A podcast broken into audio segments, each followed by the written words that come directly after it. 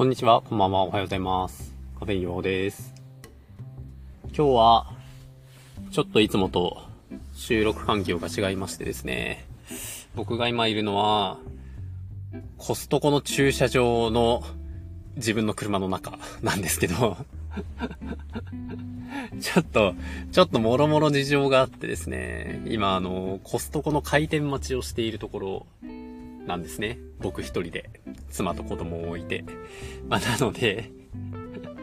暇になっちゃってさ。で、暇になることがもう目に見えてたから、じゃあもういっそマイク持ってって、で、車の中で撮って、車の中で編集して、そのまま上げるかみたいな気持ちで、今、やってみております。ちょっとマイクの距離感が違ったりとか、多分音の反射の感じが違うだろうと思うので、違うと思います。や、しかし、すごいですね。コストコは、お客さんが。コストコというのは、あの、海外で売ってるバカでけえ製品をいっぱい売ってるスーパーみたいな、あの、最近ね、よくテレビとかでも特集、特集されてるようなところなんですけど、なんかやっぱね、一時よりもこう混雑度合いがひどくなってきたというか、もう、今、開業30分前ぐらいなんですけど、もうほぼ駐車場満車ですね。うん。駐車場空き待ちが開店前にできてるみたいな、そういう異常事態となっております。すごいな先日ね、あのーちゃんと自己主張していこう運動を始めまして。すごいざっくりとまとめるとね、あのちゃんと相手の攻撃を受けてばかりではなく、こちらからも、まあ、ほどほどに相手を傷つけないぐらいの範囲内で自己主張をしていきましょうみたいなこ、あの、心に決めまして、あの、パートナーを相手にやってみたんですよ、この前ね。で、なんかこう話の流れでね、あの、先日このポッドキャストでも話したんですけど、その僕が、その電車とかバスとかに座った時に、それとほぼ同時のタイミングで肩をキュッとこう狭めて、周辺に迷惑をかけないようにするみたいな話になったんですよね。で、同じように、例えば満員電車に乗った時とかも、僕はその可能な限り隅っこによって可能な限りコンパクトになろうとするんです。無駄に体がでかいので、ちょっとでも影響を少なくしようと思って、いや、そういう風にしてんだよねっていう風に言ったら、そのパートナーが、え、全然そんなん気にすることないじゃん。むしろ胸張っていきなよ、みたいなことを言われてですね。まあ、やっぱこう、全然ね、人によってそこのこう感覚みたいなものが違うんだなっていう風なのがよくわかったんですけど、で、その話のこう流れでね、で、ベビーカーを持つのも、なんか、ストレスってわけではないけど、僕結構こう周辺に気を使うんですよ。あその僕がそもそも体がでかくて、で、そのベビーカーっていうそれなりにサイズがでかいものをさらにぶら下げてるから、なんていうかな、こう、自分の当たり判定が無駄にでかくなってるみたいなイメージなわけ。だから、他の人は人一人分で歩いてる当たり判定のところに、人1.3人分プラスベビーカーでさらに3人分みたいな、一人で当たり判定を勝手にでかくして歩いていることの申し訳なさみたいなのがあって、だから、基本その、狭い通路をこう通る時とかにね、あの、まあ、自分の方が積極的にこう道を譲ったりとか、まあ避けたりとか、道をそれたりとか、そういう風な動き方を僕はするんです。そういう風になっちゃうんだよね、っていう風にパートナーに言ったら、え、私、なんならベビーカーのこと武器だと思ってたけどねって言われて その、ベビーカーというものを持つことによって、まあ、ある意味では、こう、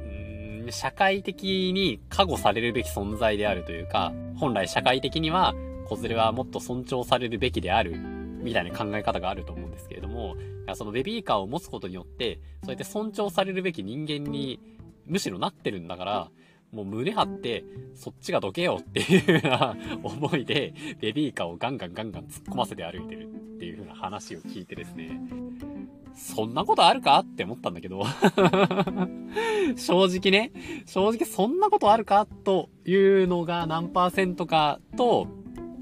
まあ、確かにこの人だったらそう思ってても不思議じゃねえなっていう風な思いとあってですね。面白かったですね。なかなか。だからやっぱ、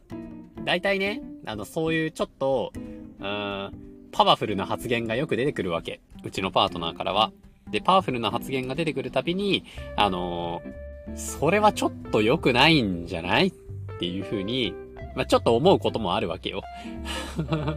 正直ね。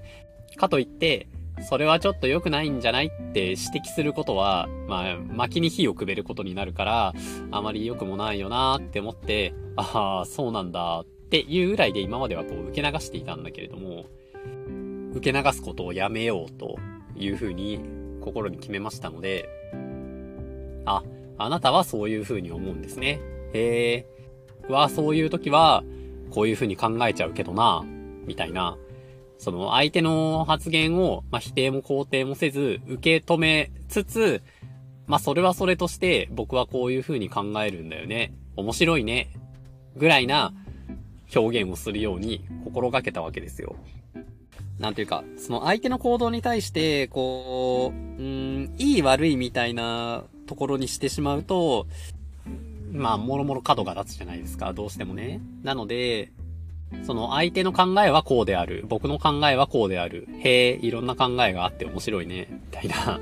なんか、小学校の道徳とかでやりそうな話ですけれども、そう、そういう風な対応にしてみたら、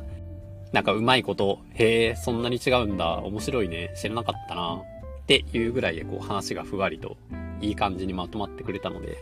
まあ、今後も極力そういう動きをね、まあ今回はそのパートナー相手でしたけど、あの、他のシーンでも続けていきたいなと思った次第でございます。あちなみに今回はね、こういう小粒な話をいっぱいしていく回にしようかなと思ってるんだけど、なんか、大それて話すようなテーマもなかったので。でね、話は変わりまして、先日ね、僕あの、ツイッターにね、一枚あの画像を投稿したんですけれども、うちの4歳児がですね、あの、僕の顔を描いてくれたんですよ。まあ、その絵そのものが可愛いのもそうなんですけど、その、子供が自分の顔を描いてくれるというのは、あの、実際にそばで見ている親目線からすると、なんていうかこう、すごい感動があるんですよね。ツイッターに今回僕が上げた画像は、なんというか、うーん、まあ、顔の輪郭があって、髪の毛があって、メガネがあって、耳があって、口があって、みたいな、こう、顔としての体を成しているんですけど、これが数ヶ月前は、あの、まあ、当たり前なんだけど、顔の体を成してなかったの。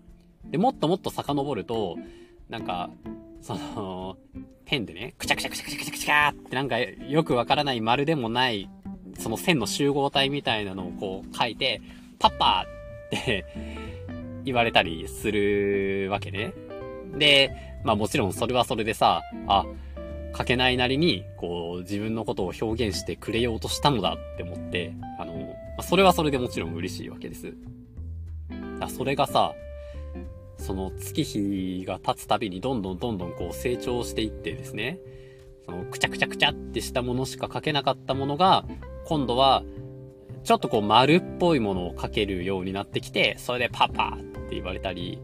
その丸っぽいものの中に、あ、多分これは目を描こうとしてるんだろうなっていう風なこう点がそこに現れて、パパって言われて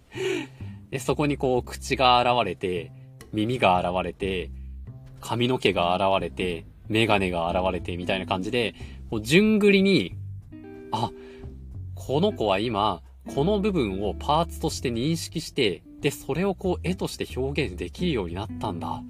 っていう風なのがね、すごいこう段階を踏んで見えていくんですよね。それがね、なんか、感、感動関心みたいな、そういう風な感覚になりましたね。で、先日そのツイッターに上げたやつは、なんか、まあ、ある意味一個の完成形だと思うんですよ。まあ、とりあえずもう顔のパーツは出揃ったわけ。一通りね。だから、あとは、その一個一個の、うんと、その、顔のパーツがよりリアルなものに近づいていったりとか、あそこに今度こっから、その体がついて手足がついてみたいな感じになっていくわけですよね。だから、なんかここからこうどういう順番で発展していくのかなっていう風なのが、すごくこう、見るのが楽しみだな、ってなった話。前にね、僕患者さんで、そういうこう子供向けのこう絵画教室みたいなものをやられている風な患者さんがいてね。で、その方に色々お話を伺ったことがあったんだけれども、やっぱりその、そうなんですって。そういう風にこう段階的に、あのー、今まではただの線の塊しか描けなかった子が、なんかの瞬間に、こう、丸が描けるようになって、で、丸が描けるようになると、一気にその、表現の幅が広がるから、その子もまたちょっとこう絵を描くのが楽しくなって、で、またこういっぱい描いて、今度目が描けるようになって、また幅が広がっていっぱい描いて、みたいな感じで、そういう成長が見てわかるのがすごい楽しいんですよね、っていう風にその患者さんが言ってらして、はあ、こういうことなんだなっていうのを日々感じております。っていうたまにはちょっといい話。最近なんかね、あの、うつうつとした話が非常に多かったので、たまにはこういう話を混ぜていこうかなと。あとはね、また、ちょっと話が変わるんですけど、その先日のポッドキャスト、第何回かちょっと忘れちゃったんですけど、あの、中でね、そう、その隣の雑談というポッドキャストの中の桜林直子さん、さくちゃんがおっしゃっていることがあまりにも僕のことを詳細に表現しすぎているみたいな話をちらりと取り上げたことがあったんですが、あのー、初めてね、僕はそのポッドキャスト経緯で本を買いました。その桜林直子さんという方が一番最初に出された本らしいんですけど、世界は夢組と叶え組でできているっていうね、あの、本を出されておりまして、さすがに、その、完璧に自分のことを言語化して表現されてしまったから、その人が書いている本は、さぞ、なんというか心に響くんじゃなかろうかと思って、本を買ったんですよね。で、あの、この前読み終わったんですけど、まあ、ちょっと本の中身の一個一個に触れることはここではしませんが、なんて言うんでしょうね。読んで思ったのは、いや、やっぱ音声ってすごいんだなっていう風なことをまず思ってですね。その本の中で書かれている内容と、あのその隣の雑談というポッドキャストで話されている、その、さくちゃんさんの、人生観であったりとか考え方みたいなものは、まあ、おおむね同じようなことを話されている、書かれているんですね。うーんと、何かを望むことは贅沢なことだと思っていたとか、うーん、まあ、いわゆるこう、やりたいことがわからなかったとか、気づいたら主張することができなくなっていったとか、まあなんかそんなようなことをね、あの、おおむねその音声でも、あの書籍でも同じことを表現をされてるんです。で、先に触れたのが音声だったからかもしれないけれども、やっぱ音声の方がね、すごいこうスッと頭に入るような気がしたんですよね。逆にこう、文字の方は、改めてそうやって文字で書かれると、うーん、なんかちょっとこう噛み砕くのに一段階必要になるというか、同じ内容を音声で話されていた時にはスッと頭に入ってきたはずなのに、文字にして目で見ると、なんかちょっとこうワンクッション間に挟まってるような感じがして、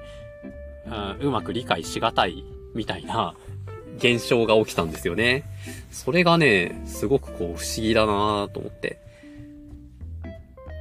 まあ、ひょっとしたらその隣の雑談というポッドキャストに、その聞き手であるジェーン・スーさんがいらっしゃるから、まあ、そことの対話の中でうまく噛み砕いて表現してくださっていたのかもしれないし、その本を読んでる環境が、あの、隣で子供がワーキャー言いながらだったから、あんまり落ち着いて読めていなかったのかもしれないし、まあ、僕という人間が単純に音声の方が、こう、情報を汲み取りやすいのかもしれないし、わかんないですけどね。だから、なんとなくこう僕の体感的に、あの、僕、なんか視覚よりはちょっと聴覚に頼っている節があるというか、なんか若干こう、聴覚のその感覚入力によって、出てくる影響っていうのが、なんとなくこう過敏なような気がするんですよね。僕、その子供とね、一緒に家にいると、あ、その子供のワーキャー言う声と、あとはそのプラレールが走っている音と、そのテレビでなんか動画を流している音とみたいなのがこう常に聞こえ続けるような環境になるんだけど、みんなで家にいると。で、あの、それがね、すごいこう、耐えられなくなっちゃうんだよね。あの、そういう耳に一定のちょっと嫌な刺激が入り続けてる時に、あの、それをすごいストレスに感じてしまって、だから僕、あの、そういう風に家でみんなで家庭で過ごす時には、あの、もう耳栓をするようにしているんだけど、まあ、耳栓つってもその完全にシャットアウトするレベルじゃなくてね、あの、別にちゃんと会話はできるぐらいの、あの、耳の塞がり具合なんですが、そう。だから、まあ、なんか他の人も同じ環境に身を置いたら値を上げるのかもしれないけれども、なんかそれでもね、少なくともパートナーよりは、そういう聴覚刺激に対して過敏なような気がするんだよね。まあだから、逆を言えば、その聴覚から情報を受け取りやすいから、まあこのポッドキャストのような、あの音声のコンテンツっていうのはひょっとしたら合ってるのかもしれないなっていうのを、その音声と書籍とこう、耳で聞くのか、目で聞くのかによって、こう、情報の受け取り方が違うなっていう風な物事に気づいたことで、ちょっと感じた次第です。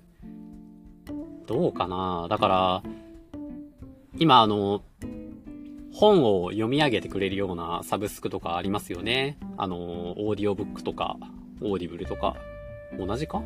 ちょっと違うか？わかんないけど。だからひょっとしたら、そういうのでね、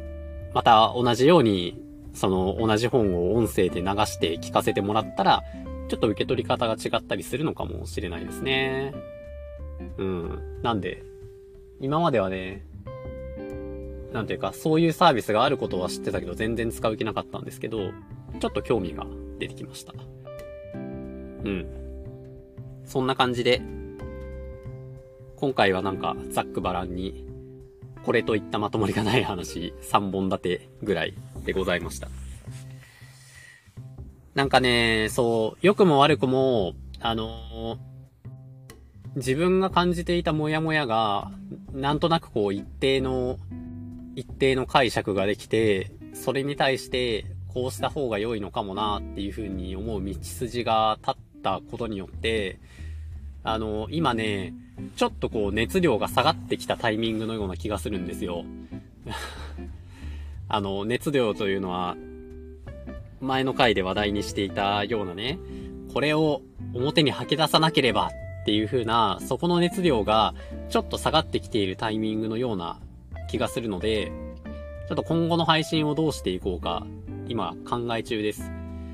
今回で第20回ですよね。多分ね、この配信が。どうしようかな、ここから。なんかせっかく20回、まあ単純にエピソード数で言うと22回もやってきたから、なんかここまでスパッとやめてしまうのももったいないし、もったいないなという気がするし、かといって、熱量が欠けているものを世に放出するのは個人的にはなんかあんまりやりたくないなという風な気もするし、どうしようかな。まあ、しばらくは引き続き週に1回ぐらいの気持ちを保ちつつ話したくなった時に話す、出すみたいなことを続けていくつもりではありますが、ちょっと考え中みたいな現状ですね。うん。そんな具合で今日はここまでにしようと思います。えーと、この番組、僕はパパで PT でデュエリストはだいたい週に1回から話したいことが生まれたタイミングの中で撮って配信をしております。概要欄にお便りフォームを用意しておりますので、質問、意見、感想、苦情などなど送っていただけるととても嬉しいです。また、ツイッターで感想などなどつぶやいてくださる際には、ハッシュタグカタカナでパピで、えー、パパで PT でデュエリストを頭文字取って、ハッシュタグパピででつぶやいてくださいますと、大体チェックしておりますので、こちらもとても嬉しいです。よろしくお願いします。では、また。ありがとうございました。